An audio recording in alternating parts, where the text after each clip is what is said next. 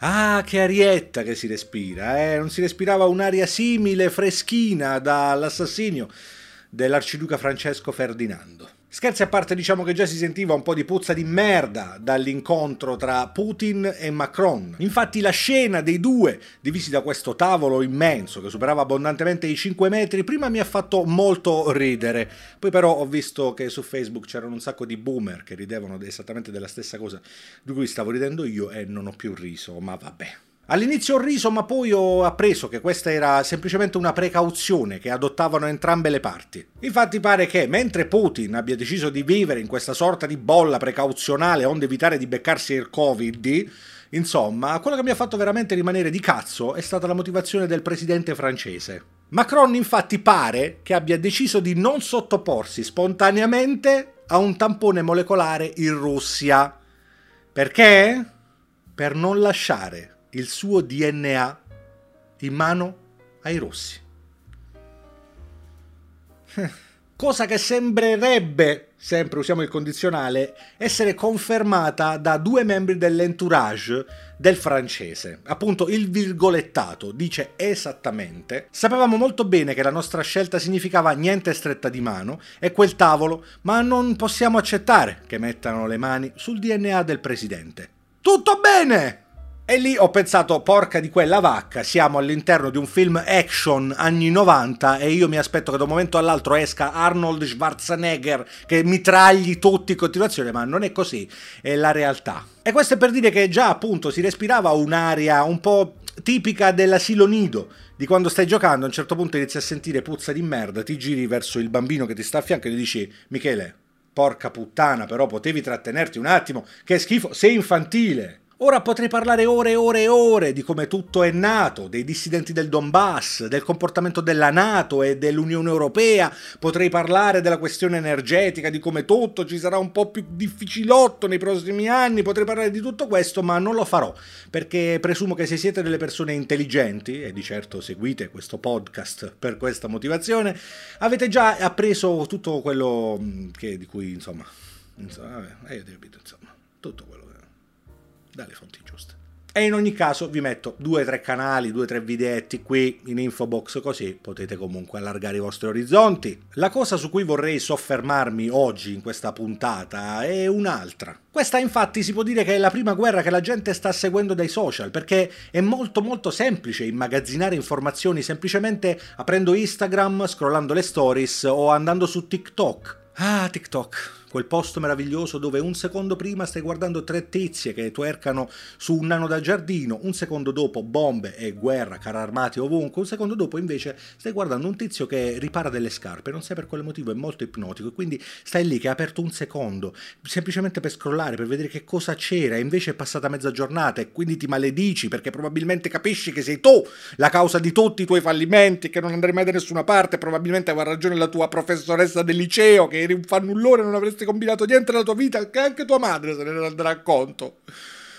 Ma questo è un altro discorso. Non sono di certo lo psicologo. Sono lo psicologo? No? Ok.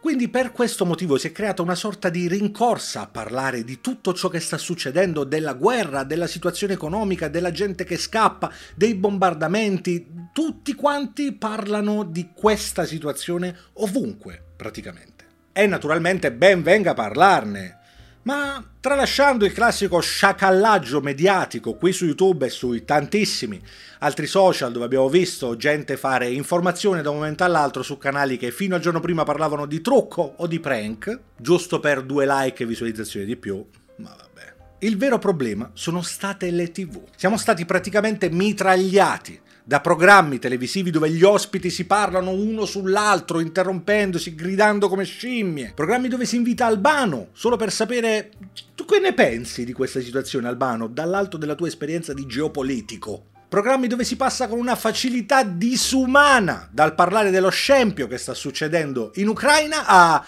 e adesso scopriamo il bacio saffico del grande fratello VIP. Ma porca puttana! Porca! Mi incazzo perché si è creata una vera e propria reazione a catena pazzesca con cui il mondo prima o poi farà i conti. L'informazione mainstream e caciarona di programmi creati appositamente per un determinato target d'età, 40-70 anni, crea veri e propri mostri di disinformazione che poi riversano le proprie opinioni drogate da ore e ore di programmi di merda sui social, infettando come zombie altra gente che inevitabilmente farà la stessa identica cosa e si verranno a creare sempre più wave come i Novax, i complottisti, le mamme pancine informate, eccetera, eccetera, eccetera. E per appurare al 100% questo fenomeno basta semplicemente farsi un giro sui social leggendo uno dei tanti commenti aberranti sotto i post che parlano appunto della situazione Russia-Ucraina di fanpage o qualsiasi altra testata. È roba da testate. Più leggo commenti del genere, più mi rendo conto che si sta combattendo un'altra guerra, e lo metto tra virgolette perché visto il momento storico è giusto metterlo tra virgolette, perché c'è un sacco di gente che risponde a questi commenti, combattendo l'idiozia, la stupidità e la falsa informazione di altre persone che sono estremamente convinte di avere ragione. Prima tutti virologi, adesso tutti esperti di geopolitica. L'ho letta ovunque questa frase. Ovunque. Ed è vero, è reale. Ormai tutti sono esperti di tutto, ma non è questo il punto. Il punto è che questa facilità nel reperire informazioni non sta facendo altro che accrescere un disturbo che è presente da centinaia e centinaia di anni, ma che prima colpiva pochissime persone, o meglio, molte meno rispetto ad oggi. La sindrome di Aristotele. Piccolo disclaimer, questo disturbo non ha nessun inquadramento scientifico, quindi non rientra in nessuno spettro della psicologia o psichiatria. Insomma, tranquilli, non è niente di cui preoccuparsi. Partiamo dall'inizio. Aristotele fu un alunno di Platone, ma fino a quando era uno scolaretto con i brufoletti in faccia che rompeva il cazzo perché voleva il monopattino elettrico le Jordan, andava in giro dicendo e facendo Instagram stories che Platone era un fratello, era un king, che tutto quello che diceva andava troppo bene, bro. Ma ad un certo punto, e subito dopo aver iniziato ad avere un po' di successo sui social, ha iniziato a rimangiarsi tutto quello che aveva detto dicendo in giro che Platone era un ciarlatano, che quello che diceva non aveva nessun fondamento, che non bisognava seguirlo, insomma, seguite me, la mia scuola di pensiero filosofica, non quella di Platone che tanto è un vecchio. E la gente nei DM gli scriveva bro sei sleale, soffri di superbia, eccetera, eccetera, Tutte, tutti i termini più o meno di quegli anni lì, no? Quindi la sindrome di Aristotele, in sostanza, è la convinzione di avere sempre ragione, ma non riguardo a tutto solo per tutto ciò che riguarda l'intelligenza, la conoscenza e il sapere. La prima caratteristica di questo complesso è la totale mancanza di consapevolezza. Cioè la gente non sa di essere affetta da questa sindrome e anche se lo si fa notare, loro continuano a ribattere dicendo che c'è una motivazione valida del perché ne sono affetti. Dei coglioni. I sintomi sono i seguenti. Ossessione di sapere tutto, ossessione di dover primeggiare in ogni discussione, mancanza di ascolto nei confronti dell'interlocutore, comunicazione e confronto aggressivi. Discussione a oltranza fino a quando non viene riconosciuta la ragione e di conseguenza una superiorità a livello intellettuale. Tendenza al litigio e alla polemica. Bene, ricorda qualcosa? Qualcuno? Parenti, amici? Gente sparsa sui social? Tipo tutti? Quindi tutta sta pappardella, semplicemente per dire che discutere con questa gente è fondamentalmente una causa persa. Ci ho pensato tantissimo, ho parlato, ho discusso con tantissime persone fermamente convinte di avere ragione. Non stiamo parlando con gente consapevole, non stiamo parlando con persone che ragionano in modo lucido e critico. Ma cosa dovremmo fare? Dargliela vinta visto il continuo scontrarsi con muri drogati da false informazioni? Oppure resistere? Continuare questa battaglia e resistere come ultimo baluardo di resistenza pensante?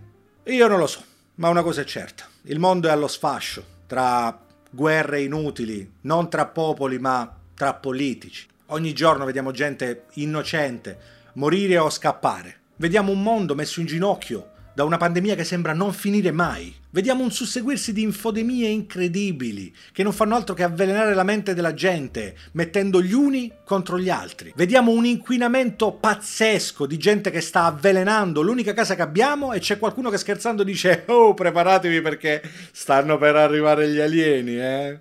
Io non penso. Per quale motivo una civiltà estremamente evoluta dovrebbe volere qualcosa da noi e dal mondo che abbiamo messo in ginocchio da soli? Al massimo possiamo dire di essere un esperimento che dura da milioni e milioni di anni, un esperimento fallimentare, naturalmente. Devo ammettere che ho pensato 402 volte a questa puntata del podcast. Non ero sicurissimo di volerla fare, volevo parlare di una determinata cosa, poi però ho detto vabbè parlo di qualcos'altro, fino a quando ho trovato questo argomento, semplicemente come ho detto prima, scrollando i social. So che la situazione è molto delicata, però raga vi prego, gente, io vi prego, pensate con la vostra testa, cercate informazioni reali, non fatevi drogare da media mainstream e soprattutto vi prego spegnete sta cazzo di televisione. Andate dai vostri nonni, spegnete la televisione e fateli vedere video di Breaking Italy, fateli vedere Geopop, fateli vedere canali YouTube importanti di gente che sa fare questo mestiere e non tribune a cazzo di cane dove si litiga in continuazione e si urla come scimmie urlatrici. Per favore, fatelo per l'umanità intera. Io vi ringrazio per essere stati con me, mi raccomando ricordatevi di iscrivervi al canale, attivare la campanella, mettere mi piace su, su Spotify, dovunque state ascoltando, mi raccomando seguitemi su Instagram, le cose le sapete già. Io vi ringrazio per essere stati con me nuovamente, io sono Piero Madaro, questo è Cado dal Piero, ciao!